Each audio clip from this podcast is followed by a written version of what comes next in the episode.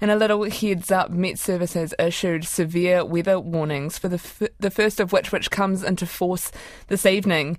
Met Service says Aotearoa is heading into an unsettled period of weather with heavy rain ticking kicking in on the west coast of the South Island later today.